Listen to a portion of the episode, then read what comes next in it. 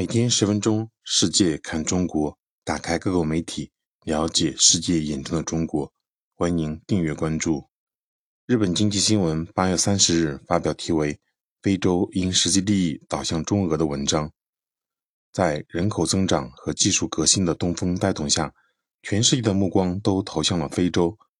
美、欧、中、俄就强化与非洲的关系展开竞争，资本也涌向非洲本地的新兴企业。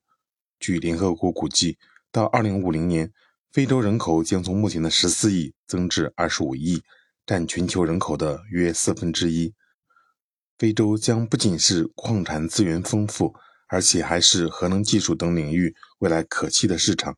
但事实上，非洲正遭遇大规模干旱和俄乌冲突所导致的严重粮食危机。看重实际利益的非洲，可能更倾向于将外交中心。从西方阵营转向俄罗斯和中国，非洲国家由于历史原因多与前宗主国保持着密切关系，但近年来，中国以包括基建融资在内的雄厚资金为杠杆，不断提升自身影响力。俄罗斯也通过军事合作、粮食供应争取非洲国家。在对非出口额方面，中国一直遥遥领先。与中俄相比，总在人权和民主等问题上对非洲指指点点的欧美国家的做派，在很多非洲领导人看来实在刺眼。非洲多国独立后，也对仍旧在当地掌握权益的前宗主国存在根深蒂固的不满。在俄乌冲突爆发后，俄罗斯的影响力在外交舞台上体现得更加明显。三月，联大通过了要求俄罗斯立刻从乌克兰撤军的决议，但二十六个非洲国家投下了反对票。弃权票或者根本没有参加投票，这占到非洲国家总数的一半。对于美欧和中俄之间的对立，非洲保持距离。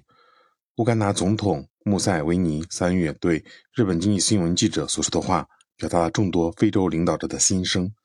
美国国务卿布林肯此前访问非洲期间，将非洲成为平等的伙伴，这恰恰反映出美欧对于非洲国家与自己渐行渐远所抱有的危机感。日本也对与非洲的关系心中没底，在以政府开发援助支持非洲方面，多年来日本成绩显著。从支出总额排名来看，以二十亿美元左右，在发达国家中位列第五，仅次于美、德、英、法。但是在经贸层面，日本仍旧没能加深与非洲的联系。